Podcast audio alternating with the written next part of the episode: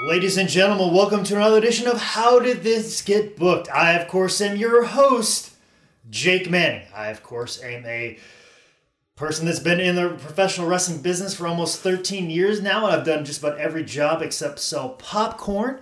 And I am joined, as always, by my co host, Zane Riley, who I believe has sold popcorn a couple of times. Tons of times during the show During that I wrestled, that while wrestling in the match.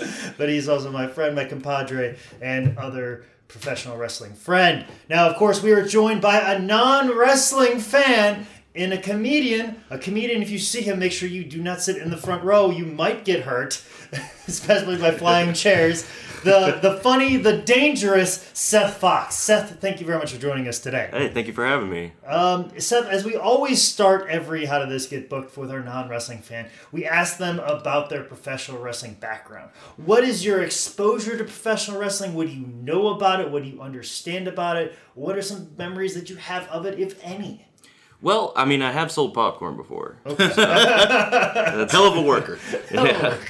But no, I uh, I've, I've never really watched a lot of professional wrestling on television or whatever. Um, I I don't think I've seen a live match in person, but I did used to. Uh, back when I was in high school, I took taekwondo for like six years, Okay. so I have a little bit of a.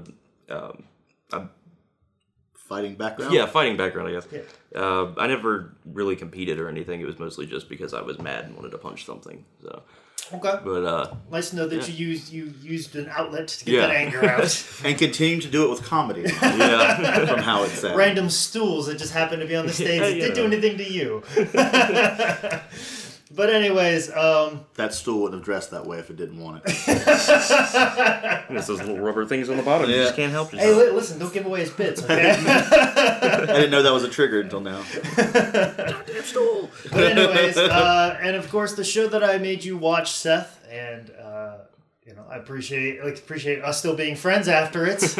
is uh, Carolina Championship Wrestling tribute to the Cade or tribute to Starcade, as it's called on the video. I'll explain that here in a few seconds as I give the particular details of the show, like I always do. This show took place on November 19th, 2005, at the Spartanburg, Spartanburg uh, Auditorium in Spartanburg, South Carolina. The attendance was roughly about 1,500 people.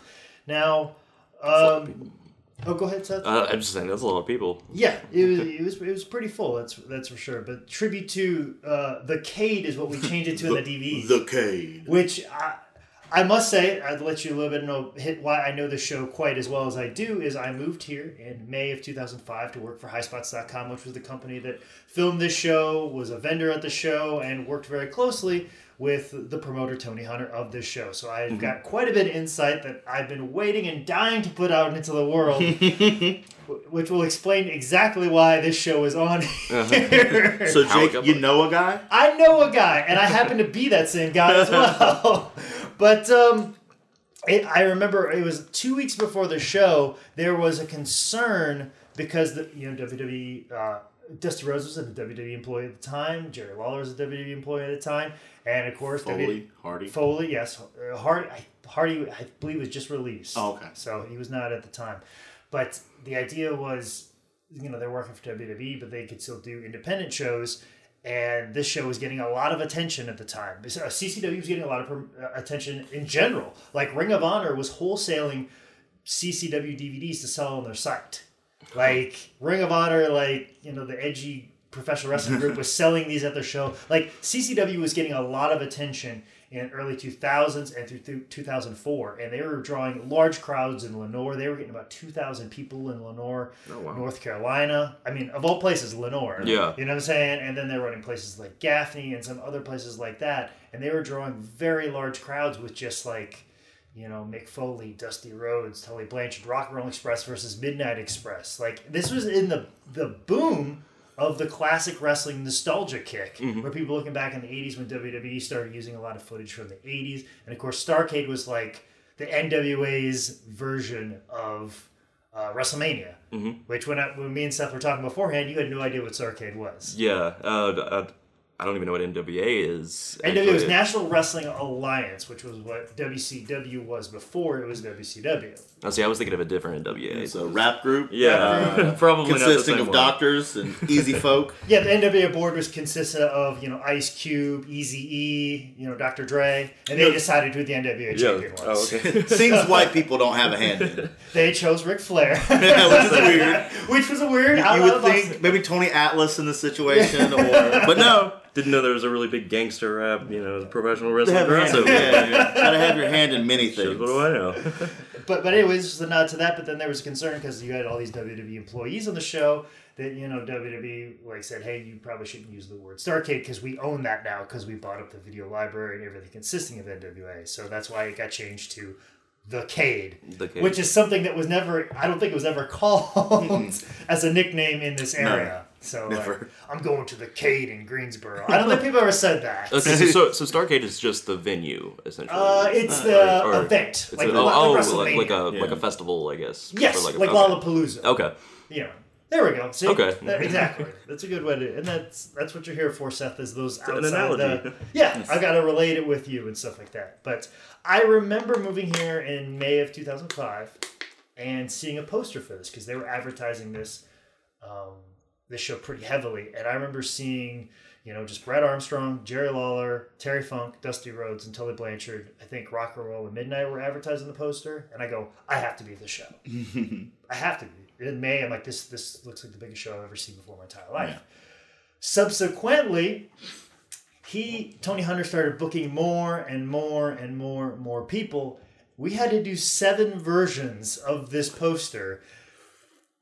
New because people, new because he people kept, kept adding on. and booking people over time. Uh-huh. So we will see how overly booked this thing is as we go throughout, and we'll probably discuss that definitely towards the end. There's a lot of points I want to hit on that, but this thing monstrous as Mm-hmm. far as as far as legend shows go.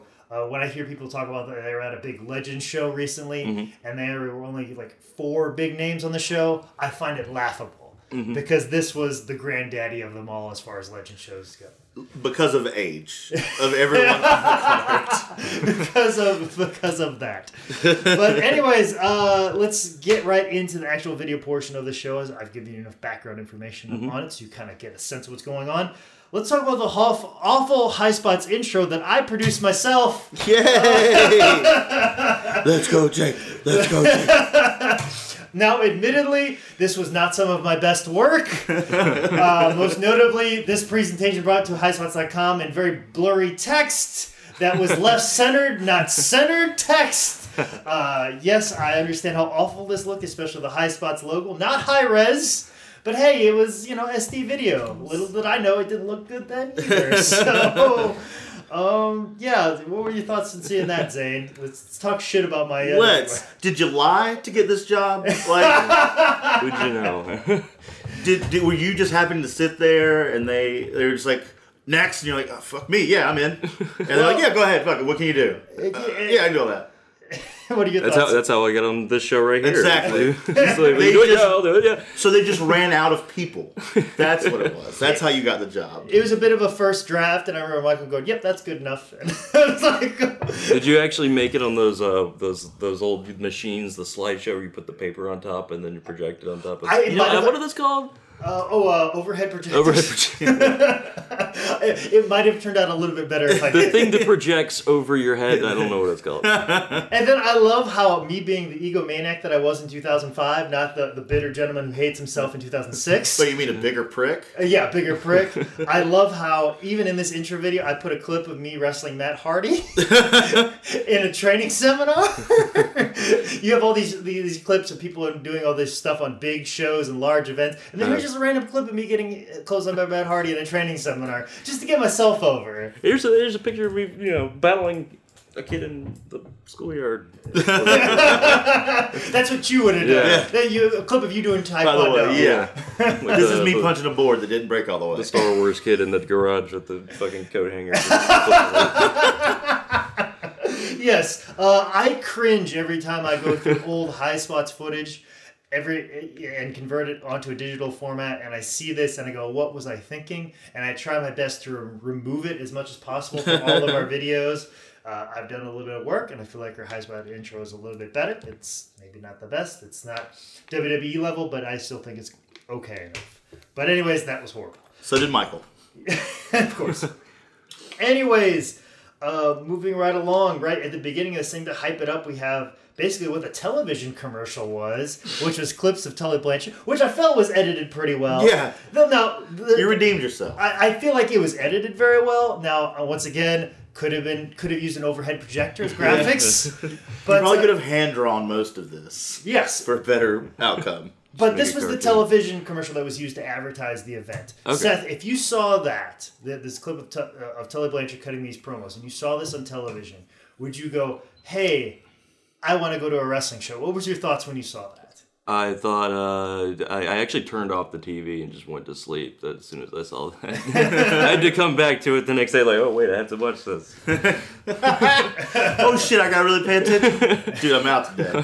Because this this guy right here seems like he's pretty mad at this guy named Dusty Rhodes. yeah, I can figure that. out. I don't have time for a Hatfield and McCoy esque battle right now. I thought this was gonna be like an Adult Swim 15 Yeah. minute Yeah, yeah, yeah. episode of just like uh, Eric Andre running around with his like penis out, and that'd be it. I didn't realize this was like a passion play. right? Yeah. But uh, what were your thoughts, Zane, in seeing this? I uh, skipped straight to the first match. Okay, all right, good, good call. Good call. I could lie and just bullshit my way through this, kind of like how you got the job at High Spots. But uh, but I'll just go ahead and tell you, I skipped straight to the first match. Okay. Uh, Sorry. Now, uh, th- this, of course, big hype, you know, big show. Uh, we have Bill Apter trying to get Starcade memories out of people. I don't feel anyone remembered it. yes. Uh, having fan interviews, one fan said he's there to see some wrestling, Wrestling. and his definition of wrestling is just blood. Well, he sees that. Yeah, he gets plenty of He it. tons of it, which is weird because you can't bleed in South Carolina. Yes, that's right. Yeah. I saw so like there's a there's an athletic commission in South Carolina when it comes to the the real sport of wrestling. Uh-huh. uh, and by real I mean what we do. Um, there's an athletic commission, and if you begin to bleed, you are to take the match home within 20 to 45 seconds. I think it's Yeah. 20 or 45. Like Really? you have a matter of seconds to get out of there because Really? it's illegal to bleed. Yeah, and I've also heard like it's like you have to have. I think in Virginia it's like you have to do five moves and end the match. Yeah. Which I don't know why they came up with that number, but yeah, but the, Why did they do that? Or I don't. Well, I- it could have been a multitude, a multitude of things. Uh, so much scar tissue can cause you to bleed very easily Oh. out of nothing. Yeah. Uh, but if they did it themselves, they probably just didn't know you couldn't do that. oh, And at that point, like at, when the matches actually start to happen, where they do start to bleed, it's the last two. So like, there's probably by that time the commission has probably made all of their money and left. Well, and also too, here's here's another reason why I hate the South Carolina Athletic Commission. The reason why they, they, they they're going to let that slide is because it's Terry Funk. And these these are names. Yeah. They don't pick on people that are making thousands or hundreds of dollars booked for the show that were put on the poster. Mm-hmm. Like larger big name guys that have made their money. No, no, no. If that was a guy that was only making fifty bucks, like a, a an indie level guy, If that was a Jake Manning. if there's a Jake Manning or a Zane Riley, they'd be down at the ring screaming. right.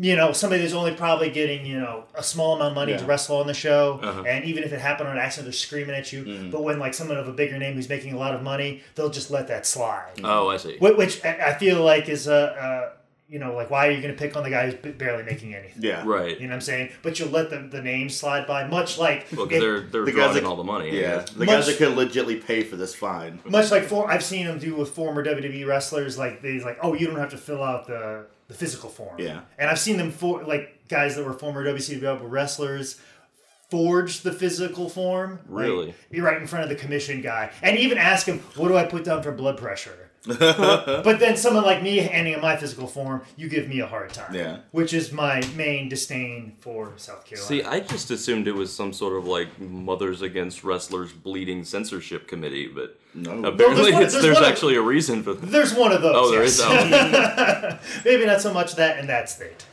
but. Uh, I'm sorry, wrestlers. Wrestlers. Wrestlers, Come on now. wrestlers. Wrestlers bleeding. We don't do that wrestling shit. Exactly, and I love how like who do you want to see, and he and he, who's your favorite wrestler, And he goes, "Tell me who's on the show, and I'll tell you who my favorite is." Like- Which one's the big one? I don't know. That one, yeah. Just playing it politically. You know, he doesn't want to be wrong. well, he was like Tater Kirby, and they're like, "Fuck you." And then uh, somebody was like, "Who?" Are you? And then he also has one fan like, "Who do you want to see?" And he said the the, the Funker Man, but it sounded like Fuck Man. And I think Fuck, that, man. I don't know. You're, you're at the wrong convention, man. and and I think Bill Apter ran away very quickly because of that because he thought he said the Fuck Man. Hey, maybe I'll blend in with the, the wrestling fans more than I thought I would. Actually. they know about as much as I do, apparently. But uh, anyways, and Bill Apter trying desperately to get a Starcade chant, Uh-huh. you know, even though you know copyrighted, can't really say that. Uh, but also too, a lot of fans want to see Dusty Rhodes. Uh, are you were you excited to see Dusty Rhodes because you just saw this badass? He was he was actually one of the only people whose name I recognized from just prior knowledge. okay. So that's yeah. So he was a big enough name, even. Like, Yeah, I, okay, that I, Dusty I knew, Rhodes, who- I knew who who he was. Yeah, Okay. I actually saw a comic do a Dusty Rhodes impression at the Idiot Box Friday night or Thursday night, Friday night, Friday night. Yeah. Okay. So Still alive in your heart, like, brother. Yeah. So, so you know, Dusty Rhodes, maybe Mick Foley because he does, does a little bit of comedy. That's kind of your exposure to wrestling, Mm-hmm. Pretty much. So that's Just who, other people talking about it. So if I was Bill, if I was Bill Apter, I'd be like, Seth, uh, Seth, why are you here at the tribute to Starcade? You'd, you'd be probably Dusty Rhodes. yeah, I would say Dusty Rhodes. Sure. Okay. Big baby face, of course. Um, yeah, I feel like this segment The should be called American. Dream. Yeah, I, I feel like Bill. This segment should be called Bill Apter interviews uh, potential serial killers. couple, a couple of people here, not to single them out, because I mean they're fans and they paid money. Uh, gosh, really, really having a hard time defending professional wrestling fans. Well. I, I was like when I was watching it, watching the, the clip, walking down there, I, I I saw I noticed somebody missing a tooth, and I was like, all right, well, this could be an obvious joke. Let's see how many people in the in, in the audience are missing teeth. And I counted. I put a tally. I counted eight. Eight people were. Granted, three of those were children. So Now, is that's that- kind of, that's okay. Eight people total, or an average of eight teeth per person missing. So when like It's a good question. they, they when the, when the wrestlers do the stereotypical like you've only got eight teeth between you, they're like yeah, you're No, right. right. you You do. nailed it. You got it. You nailed it. And yes, and yes, and we trade them out too for depending yes. on what This, meal one's it not is. even mine. This one's David's. And of course we run into an indie worker in line cutting a promo on Jay Eagle. oh God, it was probably his son. And, and, and I think he didn't have like a like a like a like a A trait. trademark. Like I was waiting for them to hook up a Friday little bag and he after was the- smoking a cigarette through that hole. Uh, but yeah, and he, you know, Bill Apter going around, obviously interviewing fans that are not voting for Hillary Clinton this election season. but uh, Oh, you don't think? I don't know. you don't think so? I don't know. Maybe, uh, maybe Gary Johnson fans in the crowd. I don't know. Maybe one or two. Maybe two. But and then of course runs into Mick Foley uh, and and interviews Mick as a fan. You know, Yeah. Cla- I mean, classic. went. he yes handed it, it was great. Loved it. Nice little spot right there. And then of course we get into Terry Funk promo. This is your first opportunity to see Terry Funk do what probably he does best. I mean, now, mm-hmm. granted, like as a wrestler, he was he was fantastic, but I Right. feel like as an interviewer, he's above and beyond. Oh, the, the first thing he said was basically told the interviewer to shut the fuck up and like, just like, hey, let me talk. I know what I'm talking about. You don't. Mm-hmm. You didn't even shave. Oh, Oh, that, that was was later funny on. because But the no, guy was clean shaven. I didn't. Understand. Oh, excuse me. I, I, we're- Terry Funk is who I meant. The Terry Funk promo. But totally, yes, also too. We'll, Oh, yeah. we'll get to Did I that get the in a second. they're the same guy. Same guy. But uh, Terry, Terry Funk promo that, that comes up after all this Bill Apter stuff. That was this is your first opportunity to see Terry Funk. What are your thoughts on Terry Funk? Sorry, I'm literally getting the names and the faces mixed up. Uh, he was the. You gotta talk like this. Talk real soft like this, and I got a baseball cap on, and I'm gonna tell you. oh, that He was in like the Jerry. It was him and Mick Foley and Br- no Dustin Rhodes. Justin Rhodes match. But there, there's a promo that begins here. Um, he's talking about just beforehand and stuff like that. So, any of that rings a bell to you? No. no. Okay, moving right on. Say no. It's it's okay. Okay, It's okay. Uh, maybe maybe maybe this this quote will uh, I'll bring it up. He he does say it later, But the, he says it like three times. He has three different promos, and he says the same exact thing. Kind of really get my line over, man. Yeah. Get my shit in. He's talking about when he's talking about Dusty Rhodes sitting up there in New York City with his nose up Vince McMahon's ass, Mm-hmm. and Vince McMahon has his nose up Dusty's ass. You think I don't know remember that what The Rock's been cooking? like just Which, as a sentence, It's not a sentence. it's not a sentence. and yeah. and biologically, I don't know how that The happens. Like how you never Vince- heard of rock soup? No, no. I mean, like Rock how stew? how can Dusty Rhodes have his nose up Vince McMahon's ass at the same time having his nose up Dusty Rhodes' You ass? trying to tell me you've never 69 an asshole? Well, it'd be like a reverse sixty. Yeah, but like they're, they're just doing neck bridges. It's all back, bri- uh, all back bends, Like a human buttholes. centipede type of thing. Yeah, Just all but only with two people. okay, all right. Well, I'll. Wait, maybe it's one nostril, or one one nostril up one one. Maybe they take turns. Ass. Maybe Yeah. it's like you a minute and then we'll switch up. I feel like Terry should have made that clear that if they're taking Yeah, yeah, turns. yeah. Like, Uh, yeah, this is actually just it's Terry's fault. He did say that this while is- though, didn't he? yeah, he? he said wild. Oh, okay. So So, it at the same time, so it's he same is. So it's us. So he believes not only are they have their nose up each other's asses, but they are also very limber in Yes. a way that Their dexterity is through the roof. through the roof, through the roof. But uh, oh gosh, I'm trying to think where we're going uh, right now. Right before match, okay, before we get into match one, I want Zane for you to digest something. Okay. I know a little piece of information Okay. about the show that I would guess probably. 99.9% of the people in the crowd don't even know, or anybody that even watches match even knew about this show. The first match on the show, they were going to have a pre show match. Oh, Because I, I remember there's something happened. They couldn't start on time, or something was going on, and they were going to throw a match out there just kind of before the main card happened. But I think that got ixnayed because there was, I mean, obviously there's ten matches on the show, Yeah. so mm-hmm. why are you going to put another one out there? But the first match on the show was going to be Brad Thomas versus Crazy K Kirby Mack.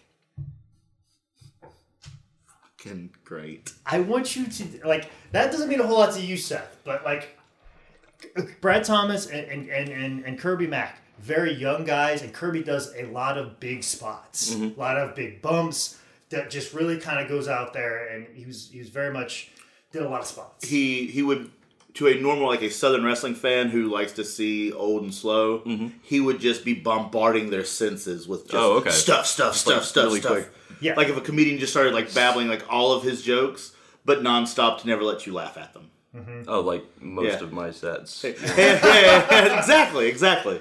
yeah, I just gonna get all the words out. and they would be and it'd be like kind of like all over this weird like it'd be like Mitch Hedberg just going boom, boom, boom, Just just rapid fire. just just rapid fire like Mitch Hedberg jokes and people just. I I just I just flew into my arms are tied. I had my wife ask for a bite, so I bit her. Yeah, Kind of stuff. Yeah, people they just want they just want to see stuff like I just want to hear you complain about your kids. I, just Right. want to hear you complain about your- I don't I don't want You to. don't be so quite quite so abstract yet. Yeah, so like that would have been such a juxtaposition. Yeah, to uh, the compared this- remainder. like Brett Thomas knew knew how to work those people and would know how to do do that, but the fact that they were both kind of baby Mm-hmm. faces would have been the it just I would have loved to seen that happen. But they were dressed. Ready to go, and they were going to put them out there, and I don't know who put the kibosh on that, but but that's one of the things that a lot of criticism of Carolina Championship Wrestling is they never put enough younger talent out there mm-hmm. because younger talent would have been a little bit cheaper. You had younger guys that would have done more for, for less money because they're just mm-hmm. looking for an opportunity to wrestle in front of 2,000 people and up their stock mm-hmm. and get people to come out for the other shows that were going on where they're featured more. So, you know, that was a big criticism too is your undercard. Also, too, that drops the price of your undercard. Yeah. As we're going to see as I start tallying up some numbers here later on, Whoa. how big this gets. I do have to say that's one thing that I that I found interesting. If I noticed it when when they switched over and had the women's match, mm-hmm. is that they were going a lot faster. But I think maybe that was just an age thing because Yeah. most of the wrestlers that I'd seen before that were all you know older. There's a older there, there was a lot of miles put on a lot of these guys and stuff like that. And, Yeah. you know, you know, which is nothing wrong with. It was Yeah. just if for someone as ADD as me, Yeah, it- sometimes I want to see your mind's a gonna little quicker, wander, yeah. obviously. So, anyways, match one: Thunderfoot number two versus Tater Kirby. Thoughts, Seth? So I actually didn't realize you had stopped recording. I thought it No. was one take. So, um, all right, names and faces. Which one? Um, Uh, Tater Kirby was fat. what do they look like? Uh, fat guy in overalls. Oh, Tater that Kirby. one. Yeah, And yeah. The other guy was in all black and uh, A a, mask. mask. First of all, I just thought it was hilarious that the guy was up there in overalls. um, You know, professional gear. yeah, I was like, well, what? How is he not sweating? Well, I mean, he obviously is sweating, but that's that's that's all I could think about when I'm watching. It was like, how is this guy doing? I can't walk across the parking lot in the in the you know with jeans half the time, especially overalls in the. And he's just So- dying of just heat exhaustion. Yeah. Especially the man his size doing what he's doing. Yeah, you know these. I mean, I I'm not a big dude and I sweat like a fat man already, so uh, that would drive me crazy. and the mobility. Like, Yeah. like, like, that's not the most mo- mobile. Yeah, outfit not at all. wear. And then of course you've got like Thunderfoot, who's got a mask over his mouth. Right. well, I, mean, guess you don't really need your mouth in wrestling. I Gotta mean, breathe. uh, well, I I liked like the match was what it was. Like it wasn't. It was a great opener, I guess, Mm-hmm. for that because nothing really weird went down. But I love that the loaded boot was the idea of the finish, but he barely got his knee up to even give it to Yes. to Kirby in the corner. was that the one they were talking about where he like weighed down his? Yeah, there was Oh, okay. one boot was bigger than the other kind of He thing. was like, I my leg, one leg is longer. It's always Yeah. been that way. Yeah, which the story behind that is that he's got some sort of lift in the boot, but then there's Mm-hmm. that situation like, no, that's a like a steel plate in your boot, and you just kick me with it. That's why when they Mm-hmm. they stomp the boot, it drops it down to the front, Mm-hmm. so that when he kicks him, it's like he's kicking him with a metal plate. Okay. So, if you being someone who's done taekwondo, would you believe that to be a finish if somebody hit you? You With hit a, with the steel boot. Yeah. Yeah. so believable. You buy that. I've actually get, been kicked with a steel boot. Oh. I've got a, I got a. Sometimes you can see a scar on my eyebrows because I was. Oh. I was I was drunk and out of control. And... You So, like, get out of here. you got kicked last night with the still boot. oh no, no, it wasn't last night. It was like two years ago. But still, still covers it. Still- Uh, still curse. I, I think the promo after the match was far better than the match and far more noteworthy. Yes. Uh, with such great lines such as "I was born a child," I missed that. and uh, and then they refer to themselves as the fun, the Thunderfoots. Thunderfoots, I that, that was hilarious. Thunder feet. Yeah, yeah. Which which leads me to wonder, like, would you call yourself if you were the tag team? Would you be the Thunder Feet or the Thunderfoots? that, that is that is the dilemma. Thunderfoots. I would go with Thunderfoots I think so too. like, it's dumb, just cause. but yeah, like, I like the Thunderfoots. Thunderfoots. Okay. Um, I should say about Tater Kirby, I believe he works for the sheriff's department in real life, and you've actually done a show with him. About to say, Riley. yes, he Yeah. did the uh, he does the Gastonia police shows that Yes. Milky does. Exactly. Yeah. So he's, he, but the, it's funny that he does a hillbilly gimmick. Wouldn't he, shouldn't he just do a big boss man gimmick? Yeah, he does. Just be a cop. Be a Are cop. there any professional wrestling cops like characters? Yeah, there's a couple right now. okay. Uh, Colt Cabana does one. Uh, Dick Justice. That's a great Uh, name. yeah, Dick Justice. Uh, Team Tremendous. They're both they're private dicks. Yep. Officer and gentleman, consisting of one of the guys from Team Tremendous. Yep. Uh, also, too, I should, point out uh, it's a high spots ring, and I love how even though this is the largest show ever, still broke out a canvas that has duct tape. Duct tape. I saw that uh, like immediately. I was like, "Oh, that's this is the high spots ring." Duh, of course it is. A little bit of a story about that canvas, Zane Riley.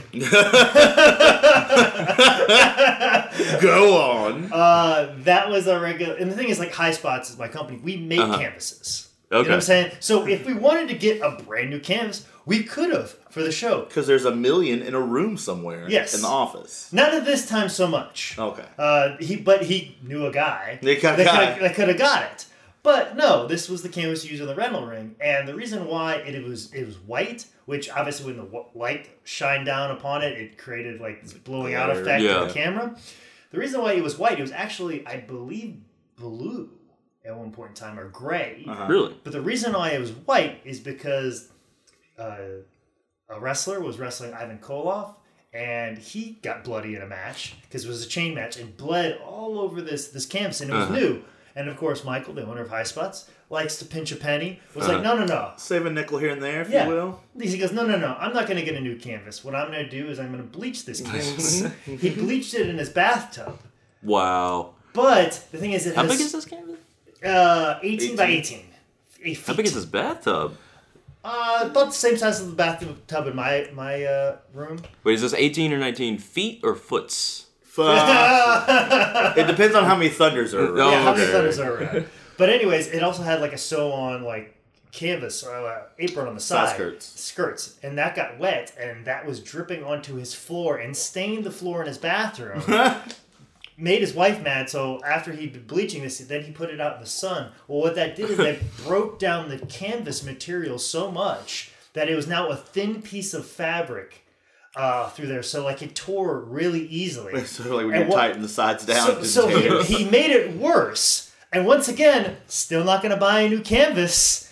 He's gonna, just made it last and kept duct taping and duct tape. Like this canvas actually lasted another year past this, and it was basically just all duct tape in the middle. By the That was actually a question I had before we even brought up canvases. Was what exactly uh, the floor of the the ring? I thought was as a once again as a non fan, I didn't really know what the. I assumed it was just like mats or whatever. I didn't realize it was actually like a bounceable. It's actually Canvas. kind of not really. Like, No, it's not. No, like it's uh it's steel beams. Mm-hmm. So like you know how like a porch is made. Right. Okay, so like there's crossing deals and so steel beams, and then you take like two by eights or whatever planks of wood, mm-hmm. and then there's that, and then there's like uh, the equivalent of like a wrestling mat, like a like a collegiate wrestling match about that thick, and it's you know it's not really. I mean, there's a bit of cushion, but it's not. It's not a sofa. It's Yeah, not like yeah. a trampoline. It's just a hard surface. In which, Okay. So yeah, I mean, it's basically like falling down on the floor with a pillow on it. Okay, because I, I noticed it looked like some of the people were like bouncing right back up and, and because you have it. these you have these 18 foot steel beams that mm-hmm. just kind of cross every so often mm-hmm. so the impact of it is springy but it's still It's still it's hard, on but wood springy. yeah yeah, like- okay. Well, and and then the thing is, the you know everybody's like, oh, there's a spring underneath. No, there's not. Yeah. because mm-hmm. that would make it even worse. Yeah. the, the idea there's no Yeah, that's support. There's there's the idea that there's no support. But to see the thing is, what I always tell people is you have to hit it very hard uh-huh. for it to give. Yeah. because basically you've got crossing steel beams. Mm-hmm. And wood, mm-hmm. so you have to hit it very hard for it to give. So the bigger bumps are gonna, you know, you're gonna get that give, and that's gonna save you. But if you're just kind of taking a little light fall down, like you know some of these guys end up doing, that's gonna hurt you more. Right. So like it, it you know it's it's very much similar to that. That's why I always break it down. So like sometimes like a backdrop will hurt less than just like taking a back elbow. Mm-hmm. But Then I guess uh, the canvas goes on top of all that. exactly. That extra. Okay. Moving right along, uh, we move on to a promo backstage with the Beyond the Mat version of George South, who, God, he's my he is my trainer, George South, and I love him, but he looks awful. yeah he does Like he looks like how he should look right now. Like he is just this is this before he started working out on a regular basis, you know, and just taking care of his body better Uh-huh. and just like his raspy voice. Yeah. And also Rocky King, raspy voice as well. So we've got like the battle of the raspy voices. They could just call that, call it, change the title of the match, the Battle of the Raspy Voices.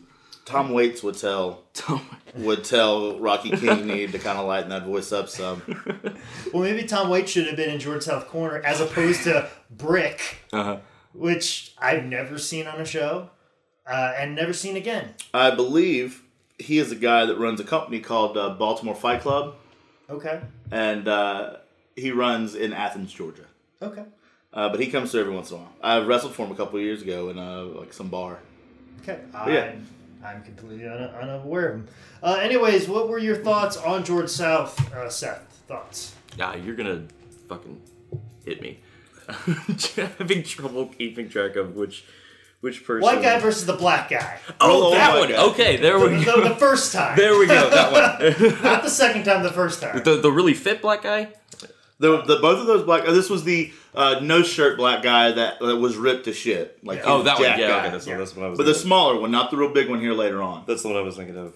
Uh, mostly, I was just thinking like, wow, the the black guy's the one that's in like this cut up shape, and everybody else is just kind of. I don't know. Everybody else is not. You're else is not. yeah, No, it- not. it- when it's seasoned. yes. Uh, my favorite part is that uh, I don't know if it's after or uh, Jimmy Hart referred to him as John South, Yes. and then later as George Strait. That would be Bill, Strait. that, that would be Bill Apter, Yeah. who's actually a huge country music fan. I So he had a he had a that. That was lapse funny. in his brain there. But yes, he did. He, he said that, was- that was my favorite part was actually listening to the commentators. Yeah, It's that, the commentators were the best part of this whole show. which the commentators were Jimmy Hart, Bill Apter, and David David Crockett, who gave zero fucks Yeah. about this entire show until uh, David Flair started wrestling. Yeah. Like, like he he adamantly just did not care whatsoever. One line I don't know who said it because I don't I just heard their names. But one guy was sitting there, he was drinking something, and the the, the other commentator goes, he goes. Hey, you look like you're kind of nodding off there. What's what, what you got in that Pepsi? And he said, actually, it's just regular Pepsi. Pepsi Cola. Pepsi Cola, regular Pepsi Cola. But you know, normally I drink diet diet Pepsi, which doesn't have caffeine in it. So maybe it's the caffeine. So I thought, wait a minute, this guy, this is a grown man that has no idea what caffeine is or what it does. None so of the you effects of caffeine in a man. Uh, anyways, moving on to match number three, the second match where a white guy fights a black guy. Uh, what are your thoughts, Seth? Why don't we have two black guys fighting two black guys? I don't know. Because we can't have that. That's racist. Oh. This is oh. South Carolina, okay? See, that's why I asked. I Which didn't even make the connection. Smothers wearing the Stars and Bars T-shirt. Yeah, Yeah, you know, and not not the big baby face in South Carolina. and they had him fighting the guy with the. Didn't he come out with a Confederate cape on? no, Or Tracy no? Smothers? no, tra- uh, who he should that? have a Confederate cape. Someone had a red cape, and for some reason I thought it was a Confederate flag. I mean, it's South Carolina. You just assume that everything. just I just assumed it. there. it. This was ten years ago too. Any, so- Yeah. any anything red in South Carolina, there has to be Stars and Bars. I mean, on it right? probably it Yeah, probably does. probably does. But uh, any, no, it was Mr. USA taking on Tracy Smothers, which uh, you know, like I said, uh, Tracy Smothers, big fan of Zane Riley. Love uh, when I saw Tracy Smothers on this, I started to message Jake and Caleb about how could how can we get him on shows now. Uh, Tracy Smothers and his great uh, Italian jiu-jitsu uh, was was stellar. At one point, did he pad the front of his trunks with the T-shirt they kept telling him to get rid of? Yes, he Okay. did. He pat. He, he was I- stuffing. And, and his his dances were the better part of the match. Yes. And he wrestled himself so well because Tony Atlas sure wasn't wrestling him. well, Tracy's just doing all of his stuff for him. Yeah. Well, the thing is, like, uh, I believe a few years earlier, Tracy had to wrestle allegedly a very intoxicated Lex Luger. had a had, had a, It's a great name. had, and and did about the same match, and Lex Luger was just as much uh, around. So like that, this is Tracy's deal. Can, Tracy can wrestle a broomstick or a bear. It makes no difference to me. so, anyways, uh, finish this match as a headbutt. So, any other thoughts about this match that pops in your mind, Seth? Honestly, I would- I thought we were going for more general wrestling. Quite, I didn't know it was quite so uh, uh, match specific. Uh, I, So I, was I'm- I was thinking more like broad generalizations as opposed to. well, what are some broad details. generalizations and stuff like that that you're picking up from the show, probably about this point? Well, I mostly just had a lot of questions. Like I, I found it interesting um, when I was watching just most of the matches that it seemed very much. Um, well, you know, a lot of people talk about like, oh, is it staged or whatever else.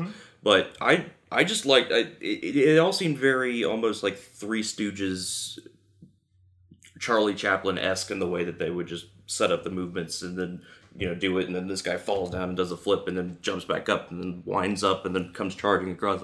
I, I just thought it was interesting as a fan of physical comedy that to, to watch. It, you know, it's I don't want to use the word choreographed, but it's it's like a um, you know you're, you're you're telling a story through through movements uh, that are made up to be very you know exaggerated and and, and, and violent. Yeah, because obviously a lot of these these crowds that most of these guys used to wrestle in were very large. Yeah, You know what I'm saying? So you have to convey to the people in the back of the room to know what you're doing. Yeah. Any fine nuance things they're not going to pick up. Right. Even though it is filmed Right. for television or anything else. and if you go back and watch a lot of those early like Three Stooges and stuff like that, they're not little guys. Mm-hmm. These are big dudes, and you know that are knocking each other down and you know jumping off of this thing and then falling onto that and sliding across this, and you know, th- I mean, these are big dudes that, that were doing that back then. So What, what are some questions? We'll field your questions right now. Well, what are some other questions you picked up from this that you want to ask about or things you picked up from the whole show?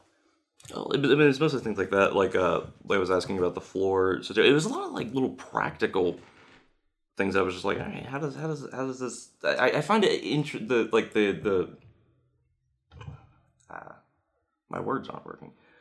Just the whole um, sport to be int- it's interesting, but I uh, like like how it works as a promotion. I don't know where I'm going with that. You don't know how it works in the sense that like how do we get from point A to point Yeah, yeah. That I mean that that's really more what I what what I was interested in, is like how you put on the the show, I guess, or or Okay.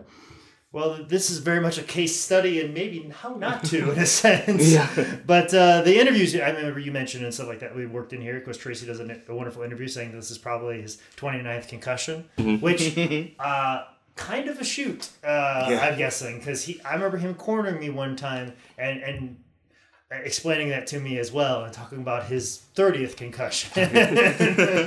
and it got very graphic and, and detailed. Here's here's a question I have. Go ahead, um, please. How how what how big of a crossover does say a wrestler's wrestler's character uh, play into as opposed to like his personal story within the um, With the show and the, who they are. within the show? Well, it, it all depends. Part of the reason why Please. Uh, part of the reason why uh, Tony Atlas is Mr. USA is because he was a bodybuilder. Okay. He won Mr. USA. And he was a big guy, muscles and stuff like that. Tracy Smothers, wild eyed Southern boy. Mm-hmm. You know what I'm saying? And and he got behind that. You know what I'm saying? The idea of like, you know, I'm from the South and this is who I am. You know, uh, you know, I'm the man scout because Right. I'm an Eagle Scout. Okay. So it all kinds of translates and stuff like that. That's why I brought with Tater Kirby. I'm like, why don't you just be a police officer? You know what I'm saying? But at the same time, too, he might get a little bit of trouble. Like, oh, he works for the sheriff's department. you actually where you that's Yeah. your actual job. Yeah. So, but that's what Big Boss Man's actual job was. He Mm-hmm. was.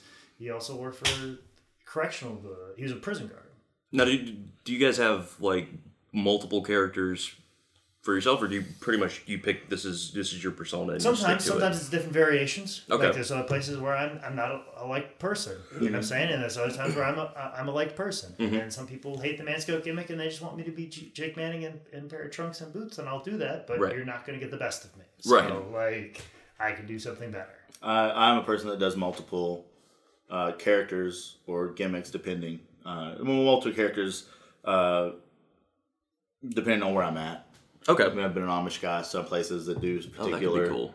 situations. Uh, I do my John Belushi character, and I just do an asshole character. Just really kind of Okay, I guess just what whatever. yeah, basically what we're being paid to do. And some people are barbarians and some people are masked superstars. Yes, they are. in match number four, which, you know, the DJ for a local radio station comes out with Masked Superstar. Jimmy Hart comes to the ring with Barbarian. Uh, and of course, uh, David Crockett is left alone with Bill Apter. And uh, like I said, David Crockett not giving a fuck about the show is very evident at this Oh time. man, none of them really. Yeah. No, like uh, Jimmy South had no clue who anybody was. Yeah. Or Jimmy, I'm sorry, Jimmy Jimmy, Hart. Hart had no clue. Mouth of South. Did I you- kept calling. you- you just I just worked- John South. Just John South. My George traded him. Yeah, you, you just Jimmy Hart your Jimmy Hart self. God, I, yeah, I just. Guys, we're off to a hell of a podcast. but yeah, I love like Maybe we some should just commentate. S- some some of the classic lines from David Crockett during this match is yes, no, no, I haven't. just like leaving Bill, like Bill after going on in this long question and just leaving left hanging during this whole time. So, so you're Bill Apter on this podcast, I guess. This was yeah, trying his hardest to keep going. yes, I'm a crazy bald man who Yeah. loves like 1980s country music. That's exactly who I am on this podcast. See, I didn't know what he looked like. Um, also love how nobody really wants a clean job on this show. No, no one. Every No match has like a gimmick involved, Or a foot on the rope type on the deal. rope. Nobody wants to put anybody. This is where you need a Jake Manning. Yeah. that just has no Who's problem. just ready to lose? ready to lose. Make the guy look good. Take all the bumps for him because you know nobody's really doing that. Anyways, we get into the Brad Anderson's interview and David Flair's interview. Um, yeah. Any any thoughts on that, gentlemen? I think David Flair was too sober for this show. David Flair, of course, being the son of, Of the Ric Flair. Of Ric Flair, yes. And I believe he called him 17-time world champion. Yeah, he did. He sure did. He's just It's- adding championships to his dad. How many does does he have? 16? 16? 16? 16 time world heavyweight champion.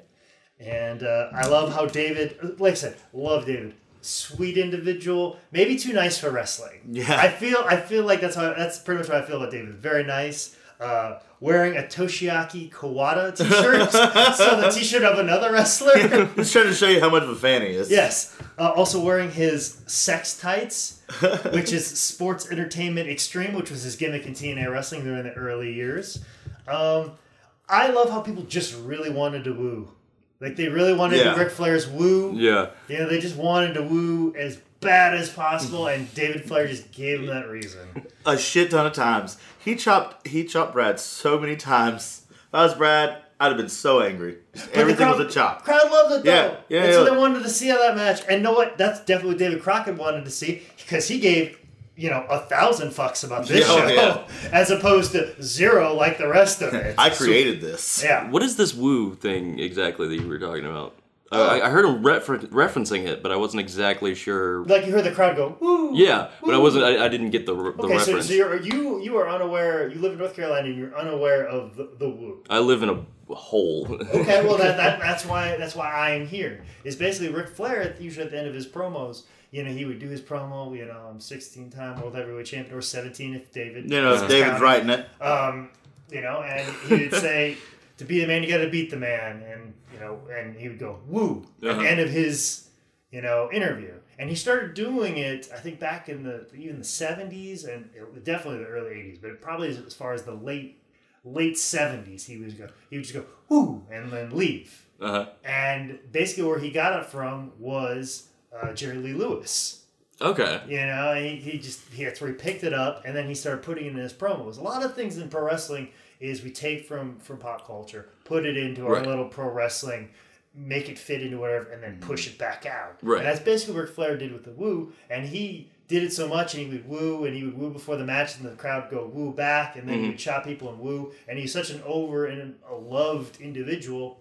Now every time, just even like- Anyone. anyone. If me and Zane were wrestling and we were chopping each other, fans will go woo. Okay. And it doesn't matter if it's like in North Carolina, mm-hmm. Philadelphia, mm-hmm. Uh-huh. Florida, they just do that. Wherever wrestling genres change or the, the way that people like the fans like the wrestling, Right. regardless, if there's a chop, there's a woo. Yeah, and the thing is, It's timeless. it was timeless. it was so so like deliberate and so like such a big deal that mm-hmm. when Ric Flair was making his like you know farewell tour on WWE mm-hmm. that, that time leading up to his WrestleMania match with, Shawn Michaels, I was an extra mm-hmm. for for WWE. I was extra like you know like extra talent. You come backstage and they use it as security guard. Right. And there were big signs in gorilla position that said no chops hmm.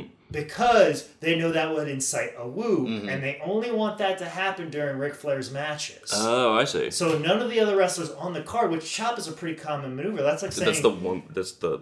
Just the the- chop. just the No, the no, chop. it's like open hand and I'd slap you in the chest. Oh, okay. chest. Okay. Yeah, Not that- not the Atlanta Braves chop. Oh, okay. This is which they- which uh, Jay Eagle did do later on. Yeah. Yeah. But that was the same thing. Like no no chops. You know Mm-hmm. what I'm saying? Like, but they had the like that like you know don't do that particular move. That's because- interesting. Yeah, like it was that over and that specific, but they wanted to make it that much more special for his For- for matches. his because the thing final- if, if they'd been doing that for three or four matches before, Mm-hmm. it wouldn't meet. It wouldn't be as So they, oh, well, let's woo again. yeah, exactly. Yes. But the thing is, if it's happening for the first time after five matches, they're going to lose their mind when Right. they do it. So that's They're probably they were probably looking for it. Like like if you're in the audience, like, hey, it's Ric Flair, let's woo all night. yeah. exactly. And if they already wooed the first five matches, Right. it wouldn't have been as much. But I remember that being a thing, and that's definitely what was going on here. Um, and of course, Jimmy Hart on commentary complaining about him rolling his ankle. and I believe you even hear him like complain to like somebody off mic, and I think you even hear him drop the f bomb at one point in time. Uh, Did that DJ like legit make him hurt his ankle yet? I don't know. I I, I don't. I, I remember him. I, had to cut because I, I want to say that I should have cut out the audio with that, but I don't think I was supposed to cut out the audio that. I definitely remember cutting out an audio portion of Jimmy Hart going.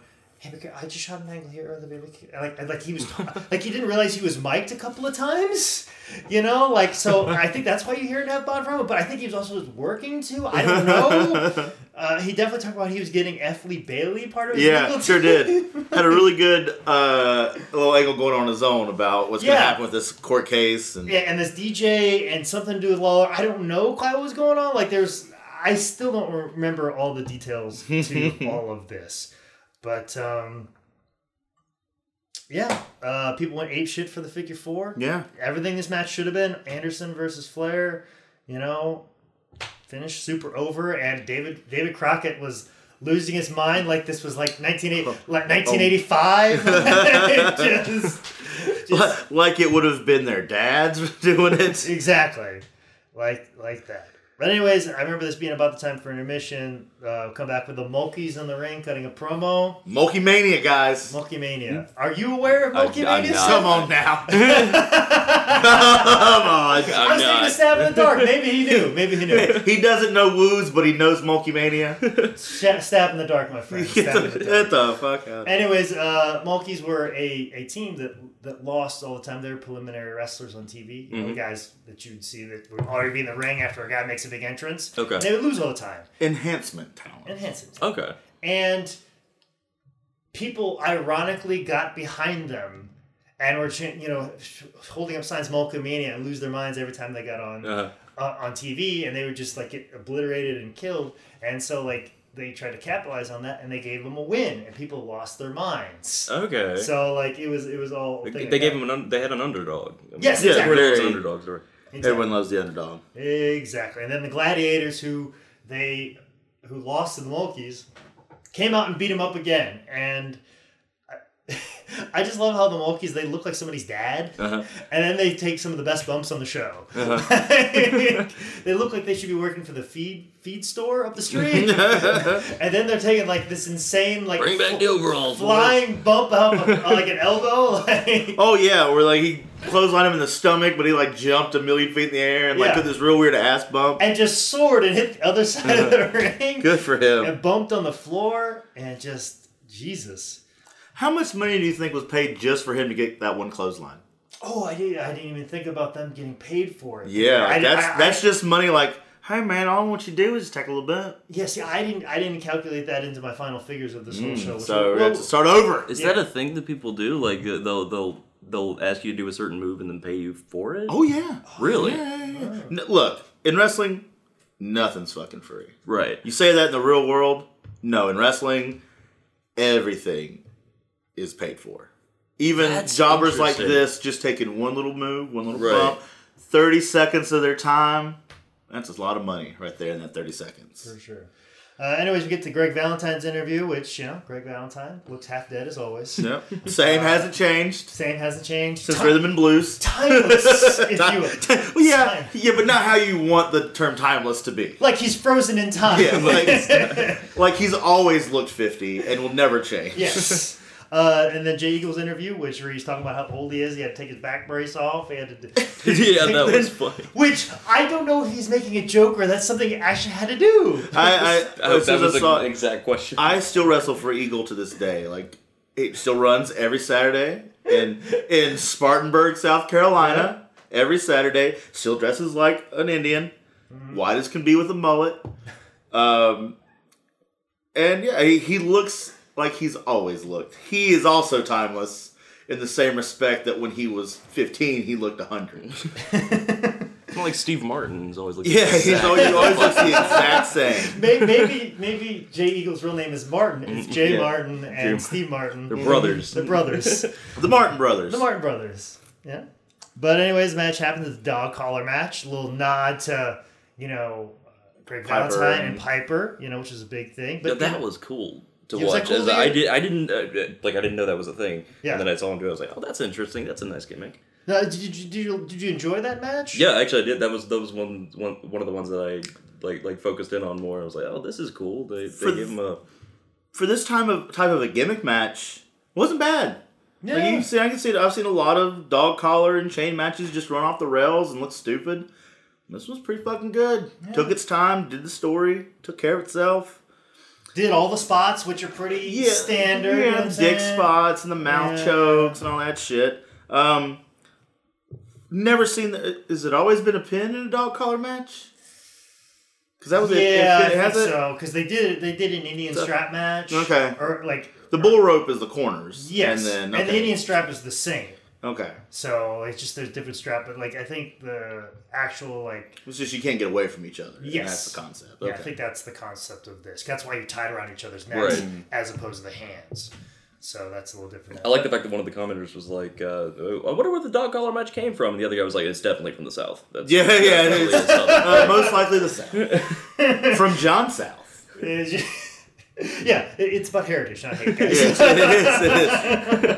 It is. We're gonna rise again. It's gonna rise again. Uh, anyways, moving on to match number seven, Team Blondage with Lollipop taking on Bambi and Ivory. Special Personal guest referee, SoCal Val. So Cal Val. personal favorite. Personal why, favorite match. Why is it your personal favorite, Seth? Well, I Because mean, there were titties. yeah, that's that's that's pretty much it. That's Good. Good. Thank you. But that's pretty Let's much get what it. it boils down to. But but no, I, I as I was saying earlier, um, I, I think it was it, it was faster paced, which is something that I definitely um, appreciated. Just as someone with ADHD, like I I don't know, quicker movements, uh, more acrobatic. Um, I agree. It was also my favorite match. Yeah, Uh, so, because it was yeah. I mean, it was it was it was very good. Uh, when when you get uh, when you get girls matches, there's a lot of times that uh, female wrestlers become popular because of their fucking tits and and how they look, um, which is very it's, it's sad. yeah, And there's a ton of girls out there that can wrestle their ass off, but will never Right. get the exposure. But I think this match, though there were a lot of tits, there was actually some good wrestling in there. Like I think Amber O'Neal really busted her ass. She was she was the workhorse in this match. Uh, it was my favorite one. Like I just thought they they did keep a very good pace. They told a good story. Back and forth. SoCal Val did not hurt whatsoever, even though she can't referee. uh, she's a shitty ref, but great to see. Uh, I love how as soon as the girls' match starts, um, all three commentators become instant pervs. I don't know why that is. That's like just such a like indie cliche. Like, oh, girls, and they're supposed to freak out about it. Yeah. Like, why can't you just call it like every other match? And like David Crockett, especially, Yeah. just almost like even shitting on it too. like they're making like dumb The blonde- blonde jokes. the blonde Yeah. jokes, and then all of a sudden, I think Bill Apter goes, "We're, we're only talking No, about the just blonde- these blondes." these blondes, not all blondes." And then like David Crockett goes like, "No, we didn't." yeah, exactly. I think David Crockett forgot he was mic'd more than Jimmy Hart forgot he was mic'd. And then like even like they even somebody made a comment like, uh, "This referee must be a redneck." I mean, just look at her white socks. yeah. It was like- and he was like, "Or a schoolgirl." Yeah, that's, that's Are you true. mar- are you married? Yeah, That's- but I yeah. still like the look. I'm like, this doesn't have anything to do with Not at all. at all. Hey, let's just talk about how these bitches shouldn't be here. By All the right, way, well- here's what fetishes I'm Th- into. This is only like the most action we've seen this entire show, so let's shit on it because they're Yeah. women. Like, but yeah, it's such a cliche that people just think that like anytime you put a girls match on the show, they get all googly, and I I, I feel like we've progressed maybe a little bit, but I don't know. No, I don't. I don't believe we have. Okay. Uh, w- wait, well, usually the people that you hear chime in about current ladies wrestling are still these old fossils. Yes. So in that time, they haven't Yes. evolved. Yes. Uh, I think that uh, we as wrestlers accept them more, accept female wrestlers more. Absolutely. Uh, because we the, the newer class and the we we accept the equality. We understand there's these girls are fighting just as hard as we guys are. They're going through the same shit we are. Exactly. And they're and technically a lot of times, like obviously we understand the pain that they have to go to the to the bathroom Mm-hmm. Yeah. to change Yeah. because they just openly Yeah. can't drop their pants, put their trunks Yeah. on, that's whatever. They have to go find a secret place where somebody's not going to walk in on them or Yeah. walk through the crowd, Yeah. put their stuff on in the women's bathroom, and then Come walk back, back, yeah. through the crowd and then to the locker room. I, so I think Despite I, the fact that they're literally professional fighters, there's Mm-hmm. still this overlooming threat of like, hey, I could still be a victim at my yeah, own yeah, yeah. show. like it's like I think we as I think we as workers have have evolved. I think these old fossils still haven't. They still don't respect it as uh, a wrestling art form. Uh, but I also believe that the audacity of some fans, uh, like male fans, has gotten out of control as well. Like I, you know, I see posts from a lot of female workers that are just, just guys sending unsolicited dick pics or like, "Hey, you're my favorite wrestler. Send me some dirty panties," kind of shit. yeah. So like it's it's it's real weird. I think we as we as equals have have evolved, but everyone around us still feels it's the exact same way of like, why are you bitches here other than to uh, stimulate me sexually? Yeah, and, and that's the thing too. Is like I, I like you know nothing against you know obviously Jimmy Hart and Bill Apter. David Crockett go fuck himself. Yeah, fuck him. I don't give a He- shit. He's made a lot of money. He can do- For no reason. Like, he can tell me fuck off. Yeah, exactly. But, uh, but I no. want him to. But at the same time too, like you know, during during Jimmy Hart's era, it's like it was always the women that would come around. I feel like he respects them to a, an extent, but he's never seen it as any other way. Yeah. you know what I'm saying? They they because it was always the women and the midgets. That's what they were seen as like oh well, and together they go. yeah, like when we do a loop around here, we'll bring in the women and the midgets, midgets. during the summertime, and then That's- they'll do a loop with us, and that's they're basically the same to us that way. Uh-huh. And that's how the mentality was, and like oh, we've only brought these women around to They're just- sexually it's just a stimulate gimmick. us. It's, it's a gimmick. Yeah, as as opposed to like seeing these women as female athletes and Right. competitors. You know what I'm saying? Like nobody, and it's the same thing that happened in MMA. Just not even like s- a few several years ago. Like they had M- women MMA matches just to see a tit pop out. Yeah. Like Miesha Tate talked about that on Joe Rogan's podcast. She goes, I think they just booked female MMA just so like maybe a tit will pop out. Yeah. Yeah, You know I'm yeah, saying? I totally agree. And but I think, feel like we've all evolved, Mm-hmm. and, and we should try to evolve further. You know, because like I said, they're going through the same shit we're going through, and Definitely. even a little rougher. So I think part Oh, of that definitely rough. extends into, for lack of a better term, real life. Yeah, like, I mean, it- when it comes to like working, I mean, I've worked in a bunch of bars and stuff like that, and people always think of bar brawls as being dudes. Yeah. But no, some of the nastiest fights I've ever seen have bro- been between two women that are throwing things and scratching bottles and stuff. Like, I mean, breaking that shit up is, is way more. Like, I, I'd be afraid to. I, I- I'll jump in the middle of a dude bar brawl, and I have several times, and without any hesitation. But there's no way I'm gonna. no, they, fight with emotion. They fight with passion. Yeah. you know what I'm saying. Like they're fighting with everything have. right. Everything ever. you know. Uh, but anyways, move right along into the next match. But before we get there, we have the Midnight Express interview and a Jerry the King Lawler interview, which I feel like is a classic. Do you agree with me? Jerry Lawler is studly as fuck in this interview. Yes, he He is. He looks so fucking good. if if I came to this show and they're like, you gotta fuck some dude on this show, I'm going for Jerry Lawler because he looks phenomenal. Yeah, just and, and just very sharp at this time. Yeah, like just, just. dead on. like we're not too far removed from like heel Lawler commentator, Mm-hmm. which I, a lot of people like is the best commentator. yeah beg for for those old days of like mid 90s late 90s jerry lawler just heel commentator like just really the best we're not too far removed from all that I like this. I like this uh, this promo or interview better than I did the actual match. Yeah. There were so many good highlights to it. To like, uh, I could watch Jerry Lawler and Bill Apter just ad lib like they did for the first couple seconds of it. They could do that all night long, and I would have watched that three hour DVD compared to the show. well and see that's the thing is that's ingenious about jerry lawler um, is that when he walked into this interview he did not know that's where it was going to end Yeah, he came up with a whole angle and a whole story of what this match is about during that interview. Like it is, it's very much like an improv scene, is what Yeah. he did, and that's what's amazing about him. What were your thoughts on Jerry Lawler? He's the one with the. Um, next time I'm gonna actually write down all the Yeah. names. Uh, he's the one with the. Was he the one with the long sleeve black shirt on? Yes, and, Yes, and okay, talk about okay. Andy, Andy Kaufman. yes, Yeah, What that's that the popped huge for was Yes. That was my question. Is that a wrestler, or is he talking about the same Andy Kaufman? that No, the thinking? Same, Andy- same Andy the Kaufman. same Andy Kaufman. He fought Andy Kaufman. Yes. Really? he- um So you don't know about the mole like, like the, the the Andy Kaufman thing was very much in pop culture. Like it was part of like they Jerry Lawler and Andy Kaufman fought on uh, the Letterman show yeah, he slapped. back in the day. Yeah, Huh. I'll get you a DVD, son. Yeah. I'll, I'll, yeah. Let us learn, you boy. yeah, I'm, I'm coming fact- the- the completely blind here. Uh, very blind. This is actually the first. You're the- blind the- to history, really. It's not even. It's not really wrestling that you don't are- are you know. aware- It's not I'm not Michael- a fan. I'm just a fucking idiot. How That's- old are you? I'm, I'm 14. No. Believable at this point. Are you aware Uh, of Michael Jackson? Who? Yes. You mean the He pedophile? he touched me once. yeah, I don't know him so much musically. I just know him as a pedophile. So, We like- fucked around a little while. and Hitler's just a funny guy with a mustache, right? Yeah, Me and But- Michael, we didn't want to put a label on it. But all. but yeah, the Andy Kaufman, that one. Uh, but yeah, this match kind of gets a little bit weird. But let me explain to you why it, it ended up being what it ended up being.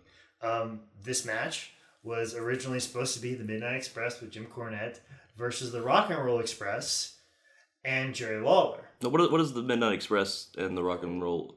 There were two tag teams. Okay, so they're okay, Yeah, the Midnight Express were the people with Jim Cornette, the people that did the interview just before Jerry. Lawler. right?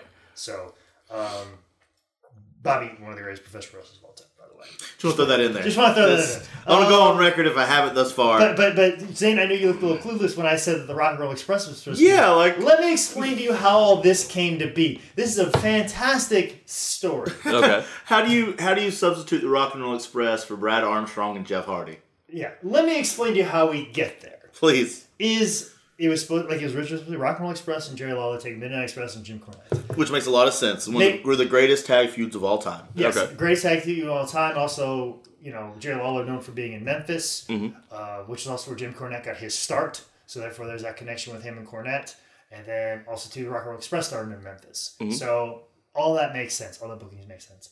But what happened was Robert from the Rock and Roll Express saw how big the shows were in Lenoir, and saw that Tony wasn't going back to Lenoir because he was going to do a Gaffney show in May and then do the Spartanburg show in November. So Robert thought to take it upon himself to run Lenoir himself and try and scoop up all of these thousands of wrestling fans that want to see wrestling. They're So going to ba- come back for the Tony Hunter show, but only get the Robert Gibson show. Yeah. Okay. Basically, he was undercutting. Like Okay. he, he basically he opened up a Hardee's down the street from McDonald's. Right. So obviously Tony's like, I can't book you if you're going to do that because you're going to basically just glam off my success. Exactly. So therefore, he was no longer booked on some of the upcoming shows.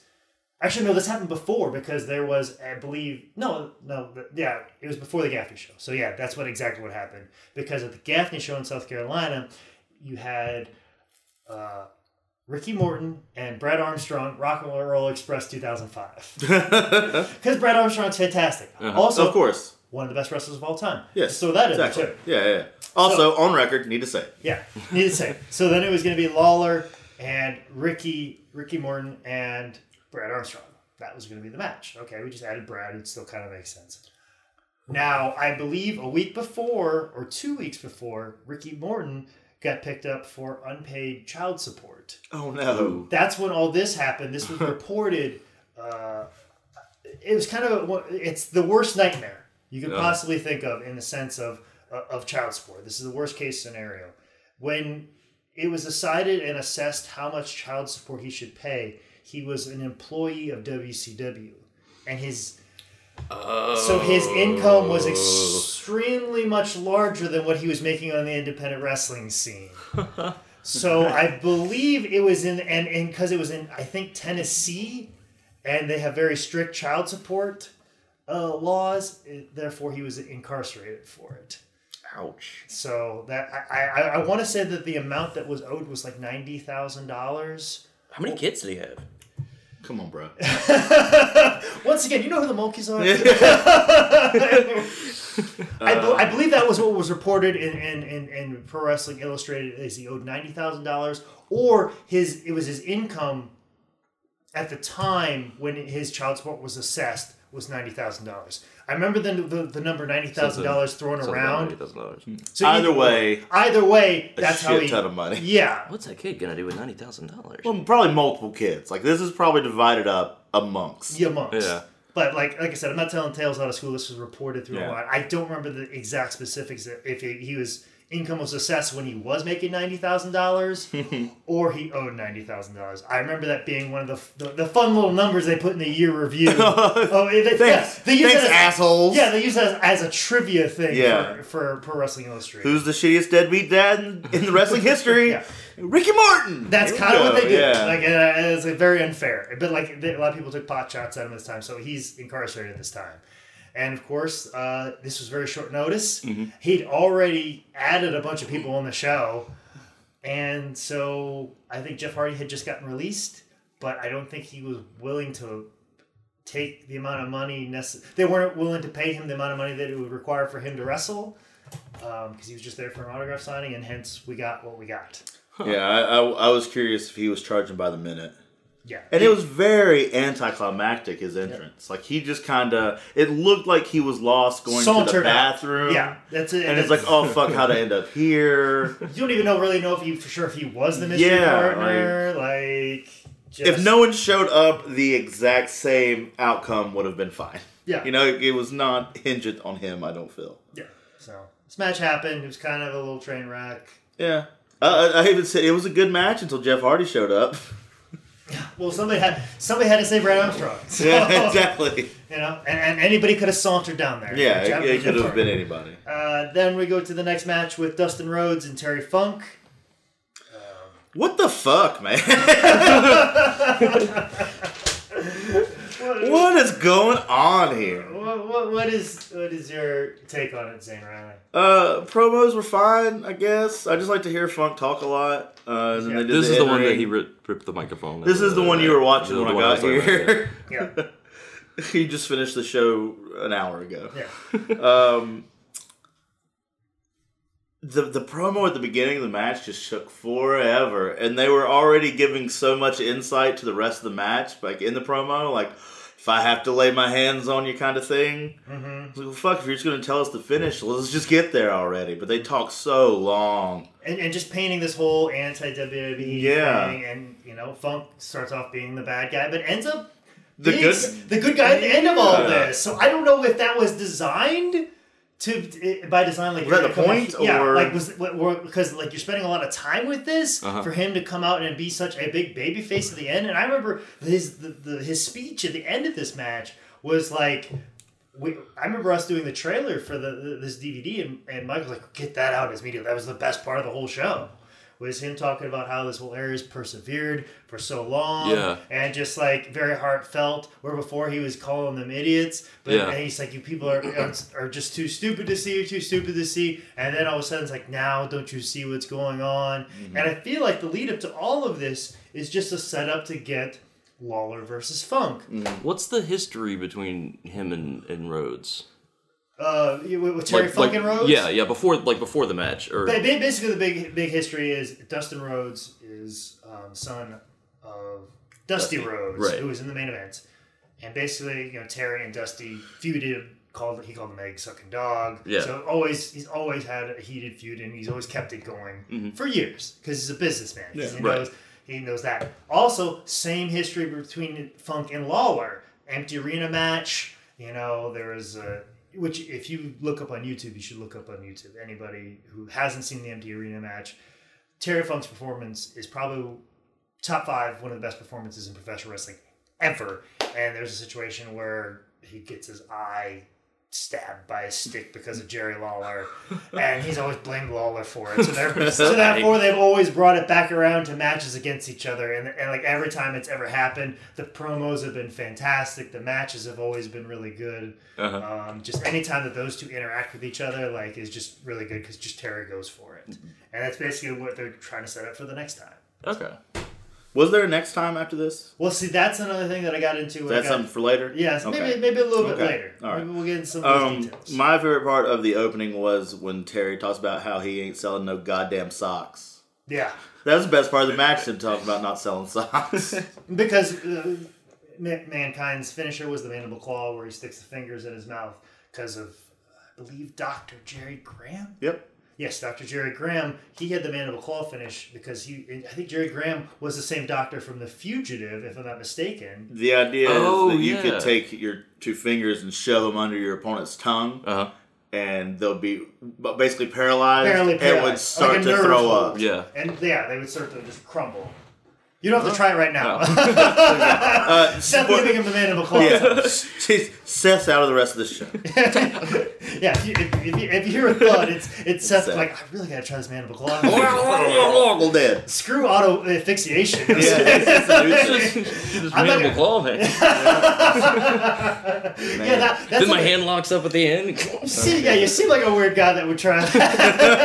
Give yourself a mandible claw and jerk off. See, see how it feels. You No one knows what's Way gonna better than what between- happened to that guy from Kung Fu. but anyway, Anyways, uh, yeah, I would have loved it because there was supposed to be a return date, which they, they had booked. I would have loved to seen a heel Lawler taking on a babyface Terry Funk. That that would have mixed up. That'd have been new. That would have been new, very interesting. Um, anyways, moving right along, Tully Blanchard's interview with J.J. Dillon. what, what, sorry, one back step. Um, Okay. Other than the fact that I wrote "This never fucking ends," uh, Dustin was able to get a figure four on faster than David Flair could that entire fucking match. Yeah. It happened in seconds. Like, oh, figure four, it's on. Yeah. Sorry, son of Flair, not today. Well, I think in fairness, Dustin did the Dusty way where you just fold the leg and Oh, okay, the the half ass. as opposed to the the, turn. okay, and stuff like the, that. the spinning toe. Yeah, and yeah. Anyways, uh, J- JJ and Tully Blanchard in the interview. This is the interview that we were mentioning earlier, where just Tully Blanchard just Shits lamb. all over guy that's trying to interview him. Oh, that was real hate. I heard you listening to it in the back when he said verbose, and I started laughing all over again. When he said verbose last night, I lost my shit because I know that guy, Uh-huh. and I know that motherfucker doesn't know what verbose means. I, I, I and that's the thing. I had to rewind that a couple of times. Like, what did, did he actually say more? And I go, no, no, no. He was just mad because he put like expletives to like Yeah. explain the upcoming match, and I just uh, real hate there by Tully leave, leave the talking to the talkers, kid. You know. Ah, just and and he, he just said it like such a dick, you know, just so so point. And then of course we get Dusty Rhodes interview, classic. Yeah, of course. Uh, where he's just kind of like, "This is a match, or it's not." you know, whatever. Hey guys, look. And let me tell you about Tully Blanchard's pubic hair. Yeah, let's just, all talk about muffs. Let's- hey, have you seen those girls? Yeah, They got hair everywhere too. like just Could you tell me? like and somehow doesn't feel too dirty. Yeah, no, yeah. He's so like, it's- relaxed it's, it's about like it. how you would like assume your grandfather or like your great grandfather would talk about racism, where it's like he just doesn't know any better, so it's not as offensive as it would be if like one of us said something, Mm-hmm. and it's just oh they got pubic hair too. He's legitimately asking because Like he yeah, like doesn't he's know. of concern almost. like like he would go there like, ladies, maybe you should shave your pubic hair. yeah. I know it's November and it's cold outside. But listen, ladies, if you want the guys today and the paydays at the shows, a little bit, a little bit of truth of chill. oh, God bless Dusty. God, just rest in pieces. yeah, and soaking his elbow in motor oil, like just yeah, what was that? Like, what did that Just mean? weirdest man. He's fucking. He do what he wants. It works. We're sitting here talking about it, so obviously it was good. It was great. Elbow and motor oil. Castrol. And and of course, uh, Magnum TA a little interview, but let me give you a little piece of information, especially to Seth. Magnum TA, uh, it would be in the in the, in Dusty's corner, who is taking on Tully Blanchard. Now, Magnum is married to Tully Blanchard's ex-wife, Ah. and is raised and raised some of Tully's kids. One of those kids just happens to be Tessa Blanchard, uh, who is now a female professional wrestler. Who, at this moment in time, Covered in hair. who at this moment in time is 10 years old. So, for all of you perverts out there that are ogling Tessa that remember this show, you're a pervert. You're she, a- was, she was 10 when this show You're a shitty fucking person. May I remind you that? I did the math. She was 10, ladies and gentlemen. Mainly gentlemen. Uh, my favorite part of this entire show, this entire three hour DVD, all the stories that surround it, is Magnum TA's young Padawan rat tail that hangs over his oh, shoulder. yes! Becoming the best Jedi of all time. See, I was sitting there trying to figure out does he have another one on the other side? Oh man. So you're trying to say you might have like pigtails? Maybe. Holy shit. Wasn't sure. That's what's going to blow the top off a, re- a tribute to the Cade. is how many rat tails and or pigtails does Magnum TA Yeah, you could have a third, fourth hanging out the back. Good. Oh know. shit. Maybe 10 year old Tessa Blanchard did it for Maybe him. like maybe she did his hair for this show. Yeah. Come out there looking Because like Axl TA Rose. would be a great dad. Yeah, he would. Oh man. You know, he'd do that. Fuck. We gotta ask Tessa. We're gonna, gonna talk to her. And, her and- right now. And, and apparently, young Cody Rhodes was in attendance at the Mhm. show. Don't really remember that, but Huh? apparently he was. So well, he wasn't doing things at the time, so yeah, I don't think yeah. Don't he's think not he's- as over then as he is now. yeah, which is funny because you know. Now, how old was he at the time? Uh, probably about ten. Probably Now, he's No, he would. he would- fifteen-ish. Yeah. He's probably about. No, no, no. He'd be closer to our age. So. Yeah, he'd be closer to our age, so he'd be twenties. Yeah. Okay. Yeah, so I'm figuring that out. Anyways, this is gonna take a while to announce everything in this match. Special special guest ring announcer was David Crockett. At ringside we have eight-time NWA champion Harley Race to present the, the belt. This is for a belt. And special guest referee Jimmy Valiant. With Who Tom- looks phenomenal for 113 years old. looks the same way today. Um, he is timeless. in a good way. yes, in the positive of ways. in the positive of ways. Um, with Tully Blanchard, with J.J. Dillon, and the new Perfect 10, Christy Ricci, in his corner. Because at this moment in time, we can't find Baby Doll. Nobody, off. nobody could find her this time, and then she resurfaced a few months later. Yeah, Uh, Chad Bird. Yeah. And uh, taking on Dusty Rhodes with Magnum TA in his corner. Now, not to give away, I know it's it's it's not professional to give out people's rates, but I feel like since there are so many people in mixed in this thing, I can give you a rough estimate of how much the, this match cost without giving away exactly what everybody got. I rough estimate from what I know about these individuals and what they would probably expect uh, through years of working with them, through what I've heard them say, and what they're probably getting at this time. I estimated this match to be about $7,500 or $8,000. This particular match, Wow. right? Just this one. just this one. I estimated the rest of the show to be coming out to about twelve thousand six hundred and fifty dollars. That's it? yeah. uh, No, no, just the show portion. Like, not getting these guys to do the meet and greet signing. Well, there's a lot. There, there, I, I'm not even taking consideration like Bill Apter's fee. I'm not taking consideration Tom Prichard, who I believe who had a hand in, in running the back, and also too, I made some very uh, Generous. generous, and that's just the talent. I'm not talking about like in the building, which I'll get into that in a minute too. I'm guessing roughly about the rest of the show was about twelve thousand dollars. So we're talking about a twenty thousand dollar payroll with about eight thousand of it being in this particular match. That's Think a about. You trying to tell me a Tater Kirby's not breaking the bank? I don't think so.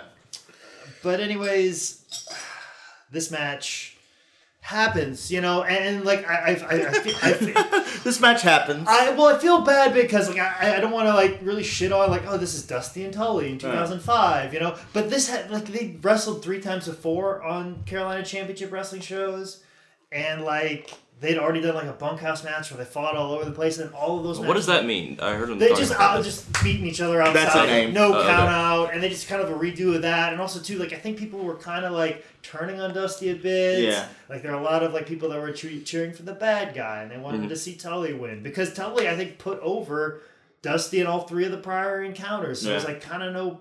uh, There's not a lot of heat, not a lot of push between them. Just a bunch of stars out there in the main event, and it was for a title this time. And then of course, you know, Tully uses a shoot to win like you do. like you do. And uh, Dusty smacks a lady. I was saying, Dusty Rhodes hit, like, so I'm going to let you in on a secret, okay. Jake Manning. Uh, while I watched this three hour DVD, uh, I drank uh, a lot. And then prior to this three hour DVD, I had already drank a lot. So, some moments I thought maybe I invented in my head. Dusty Rhodes, the baby of this match, hit a bitch, right? Yes. Okay, Yeah. just check. Yeah. he hit a lady, but was still over at the end, correct? Yeah. Okay. Because Harley Race came in. And and not only did he hit her, he would also say that if you want to see a real man, I'll take you outside. Okay. All right. Did he also call her a woman on the street? yeah, that was Yeah. that was that was classic though. No, no, she deserved that one. she deserved That's that. fine. You can no, no. call her a hooker, just don't. Ver- her. verbally, anything's okay. Yeah. But when you hit a bitch, Yeah, like just really popped real good. this like, was just just right. just Just hit her like he meant it. like, yeah, and like she really hadn't done. Like, I I get it. Like if you like you know like. I think he even smacked Baby Doll one time. Probably. I mean, who has? But like it was almost like at that time it was like warranted. Like she, I think she hit him or she'd been screwing him over. Like at least there'd been a little bit of a build up. Chrissy Ricci, this is day one of her being baby doll, and she just gets slapped. Like Hey, welcome. She's new and used in the same match. yes, so yeah, but crowd seems to like it. Yeah, they're, well, uh, D- d- This he got a Wow. real read of the crowd. I'm like, I feel like they would like this. How would like, I do yeah, this? no, this is Like, cool. I get this. This this relates to me. yeah, because yeah, so that happens. This all happens.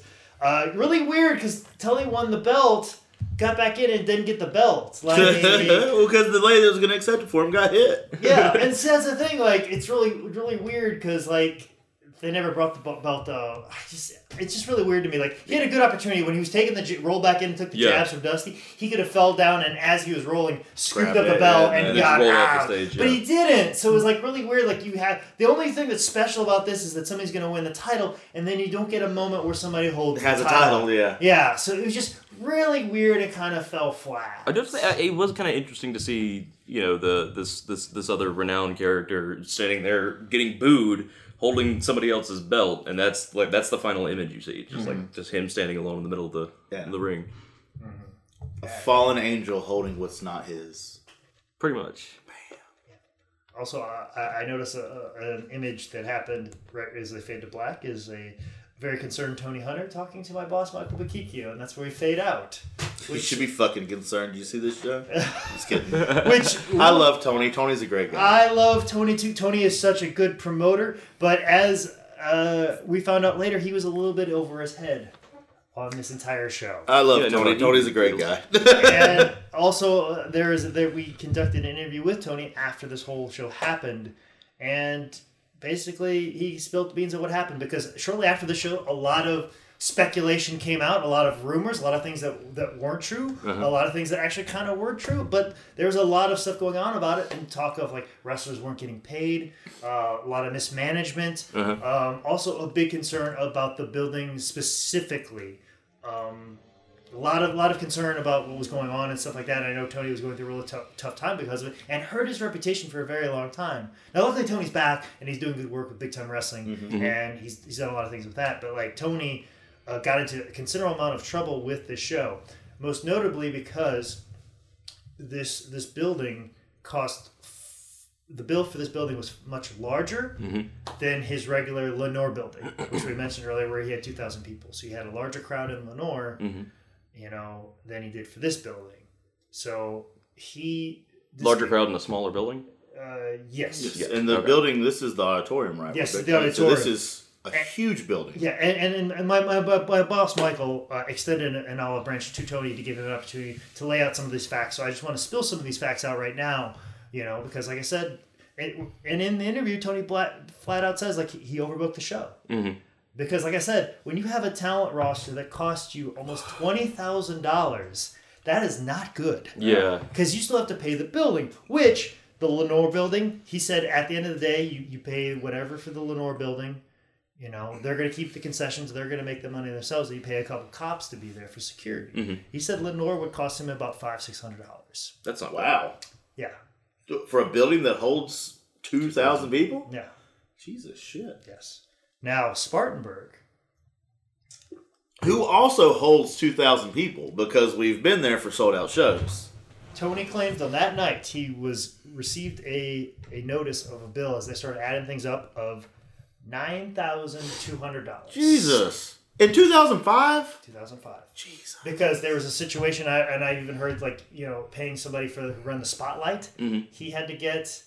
I even heard that he was getting hundred dollars an hour Wow. every time that you had like they had a meet and greet early in the day. You had four to six employees that were just around the building to like help you get a table. Uh-huh. They were getting fifteen dollars an hour during a four-hour session just during the day, and of course that added up over time. I think there was even discussion if you got a table, it was like another hundred dollars. Like Per table to, and then everyone had a table. Yeah. Everyone on this show. I heard there's a little nitpicky stuff to that. So it's like $3,000 in tables? Yeah, so there's like little nitpicky stuff like that, and because it was in the contract, that they're just adding things up and adding things up. Also, too, the the building. I- think at this time, for this show in particular, they took ten percent off of every ticket. Now he he rebooked the building in the future, and they, they adjusted it and said it was only going to they were they were going to waive that, which was a considerable amount of money that they were going to keep. But the thing is, they they're still charging for all these things, but they're still going to take a considerable amount of money, which is the way I understand it from Tony's interview. Also, too, uh, it, it must be noted though that there was a Clemson versus a South Carolina football game going on this weekend. Oh, Jesus. So he hit that 45 miles down the road. And a, a typical rule that, t- that Tony said, and I totally agree with from my 13 years of experience, is that your walk up will double or even triple your, your rate of, how, of your show and your attendance. Mm-hmm. Tony's advance for this show, he had an advance, gate money of $28,000 hours Jesus. in a thousand people, and he only got a walk up of two hundred people. Oh wow! Because it, because eh, of, does he blame it on the game? He, he blames it on the game, yes, but he knew that there was a considerable amount of concern that way. Mm-hmm. But at the hmm. same time, too. So really, if you had a twenty thousand dollar budget, it comes and you take that off, and there's eight thousand dollars left. But then the building drops a nine thousand dollar bill on you. Yeah, he's now short twelve hundred dollars. Yeah. but then the big problem is too the building did not give him cash that night. They just wrote him out a check for Oh, his so he- gate. oh. in the red. Oh. So Well, 'cause now- a lot of a lot of promoters will take door money to pay out people. Right. But he had now no money Yeah. to pay anybody. No cash on hand. And the thing is, it's a Saturday. He's not going to be at the bank until then.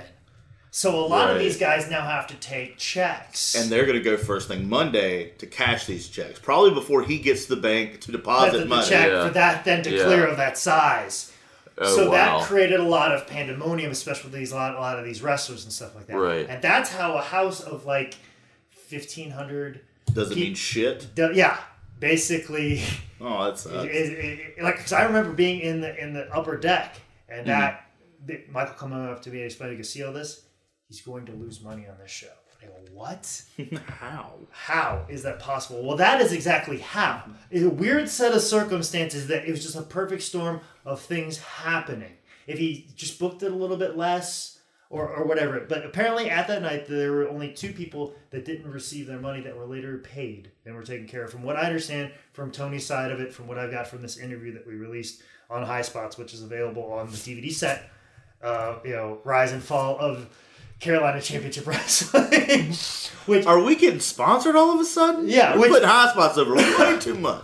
which you know uh, which like i said was a big concern and stuff like that. But like that's the thing. And i feel like this show really popped the bubble for legend shows. They were going really hot and heavy 2003 2004 there was that nostalgia kick we had all the wwe classic figures so people were buying those getting those signs we had all like the dvds coming out the Ric Flair dvds the road warrior dvds i remember us having to shut down the office just to fill the orders for the road warrior dvd like it was like, okay, we got the regular orders done. Okay, no more orders are going out today because we have to spend the next six to eight hours. And and we, that's when Michael would like even cater food for us to come in, mm-hmm. and that was just so we could get all these orders out. And that's the type of you know business that this classic footage and nostalgia kick was doing. And like for DVDs in 2005, like even still, like it was just ridiculous how much people had this nostalgia kick for wrestling, and that's what these legend shows were. But I feel like after this show and all the negative things that were said online, they really didn't have a whole lot of truth to it and didn't know the full story of it. Mm-hmm. What happened? Now, granted, there was probably some smaller things. There was probably some hotel things. There was probably some local things and some radio things that I don't know if ever got cleared up. But like, you can see how the circumstances, how this all happens. From my math to, to the math that Tony explaining, from the information that I'm seeing here, I can see how this could happen. But like, I'm talking, I'm only seeing a deficit of twelve hundred dollars, really, at the end of the day. Mm-hmm. So, which, from what I know, uh, Tony was able to call in a few favors and take care of most of those. I don't know if there's still some outstanding even today, but the fact that Tony's still alive and still in wrestling probably conveys the fact that he's, you know, doing okay. But I love Tony Hunter. He's a great guy. yeah, great guy, and really has helped big time wrestling and No, brought of the. And I think because of him dealing with everything he dealt with on this show, was able to get big time wrestling in there, and big time does about two thousand people every, Every time. time. Every time. every every time, and and at the same time too, not overbooked. No. They've got four names on there, and they're going to put something like. He's got his he's got his Massachusetts buddies that he brings down or uh yeah, they're Boston. Yeah, Uh, Boston buddies that he brings down, his own guys who are fabulous people, and then the Dan high spot guys. Yeah, it'll be our yeah, Danny Miles, uh, Ted Goods, Flex Armstrong, Yeah. give or take. Um, Bam Shaw. Bam Shaw for sure. Yeah, Uh, just- and then he'll use me uh, because I'm the only one that's licensed in South or, Carolina for high or, spots. or one of the bravados, and Yeah, just yeah, yeah, local yeah. guys, and then also too just a couple of you know lower level guys and just a couple WWE guys, and that's it. yeah, We're not doing like Masked Superstar versus Barbarian, Mhm. where you know that's going to cost you maybe You a couple thousand when you add up Jimmy Hart's you have the money guy versus a very little money guy. Yeah, and that's how, how you do it and how you stack your undercard. Where this was just full of Just name, name, name, name, name, everybody. name, name. Tater Kirby was the only person that wasn't a name on this show. Exactly, and the thing is too is like uh, the, the matches will be different, will be better because you get a young guy that was going to bump for Mm-hmm. Right. somebody that's got a few more miles on the road. You know what I'm saying? And then you won't have these stagnant things through like, oh, it's just dragging on, it's dragging. And also too, you're not booking ten matches, you're booking six matches. You know what I'm saying? And you want, and, and he as a person, Steve that runs it, wants that shit to end early. He wants to spend more time pre-show and intermission so he can sell more, More Sting uh, ticket prices and more Flair stuff and more Cody Rhodes stuff. The wrestling part is actually in the way of what he's trying to do. Exactly. And he Look- treats it as such, and we all agree with that. And mm-hmm. you know, it makes Well- more sense with him. where, where CCW it was reversed a little bit, but at the mm-hmm. same time too is like the people really wanted to see Rock and Roll Express versus Midnight one more mm. time, Tully Blanchard versus Dusty Rhodes one more time. You know what I'm saying? Like we're never going to see that again. Mm-hmm. You know, because the passing of Dusty, like we, we should, you know, happy that that happened. But there was so much emphasis on the wrestling part and not Not enough on the the the, the money generating Yeah. part of it and stuff like that. And I think that's where things have shifted for larger shows like this.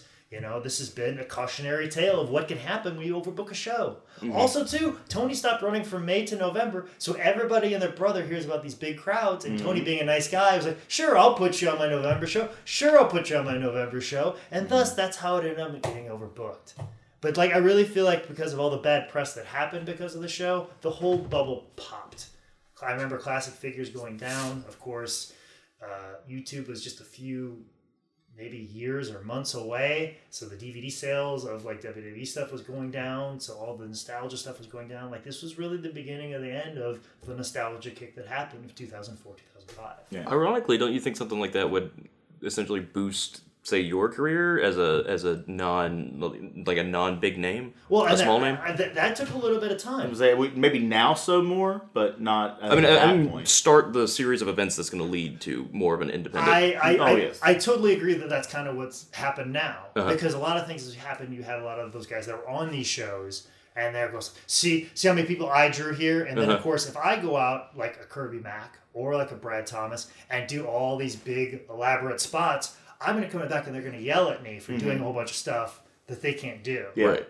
And for they're, and they're, overshining or out uh, shadowing these guys. it's like sometimes a headliner will tell will take around a bad Opener, middle, yeah. so he looks good, Right. And that's basically kind of what was going on, especially in this area for a very long time. Mm-hmm. And the thing is, those guys were b- booked on these shows, and also two promoters were like, "No, I want to book also Rock and Roll at Midnight too. Screw the new guys, I don't care about you." Right. And that's a, that. You know, that's one of the problems with the, these CCW shows. You could have got some younger talent It could have got Mm-hmm. them over. which would have brought in a younger clientele, which would have sold out your building a little bit more, Mm-hmm. which would bring the next time you come to this town more people that saw that kid that bridged the gap between these two sections. Yeah, You would get that as well. exactly. And it would have been more cost effective Mm-hmm. as well. Definitely more cost effective, which is hugely important. It's hugely important, especially, this is a prime example of that. But this was kind of something that happened, and it took a very long time for us to get out of that for a while. Where I feel like that's where it, some of the more successful shows are run now with younger talent, Uh-huh. especially ones that make money. You know, for the most part, PWX being a PWX being one of prime them. example. Prime example, of course, the Carino show out on Mm-hmm. the coast. You know, PWF CWF, Hubert. Yeah, all kinds of promotions now have that model, and you just bring one or two of those guys in, and then of course. When a big time wrestling or a Northeast wrestling comes to North Carolina, I'll take out some of those guys and put them on my undercard. But I think we're also at a time in wrestling where and I've, I've said this for a couple of years that I've tried to get people to, to realize, promoters mainly, uh, wrestling these days, good wrestling draws fans. Yeah. Names no longer, uh, to an extent, draw the the fans. I think it's good wrestling with a good reputation is what draws fans. Absolutely, I totally agree, and that's that's the thing too. Is like this was still in the mindset of like name, Name, name, name, name, name. and even too WWE has changed their model as well. They're not advertising John Cena, Randy Mm-hmm. Orton, Seth Rollins. They're just advertising the WWE, Right. and you get what you get. You know what I'm saying? And they're gonna bring guys. They're gonna bring it, but they just advertising the name because. It was always you advertise the name, you advertise the Bruno, Hogan, Hogan, yeah. Bruno, or Sammartino. It was always the guys, but that gives the guys so much power Yeah.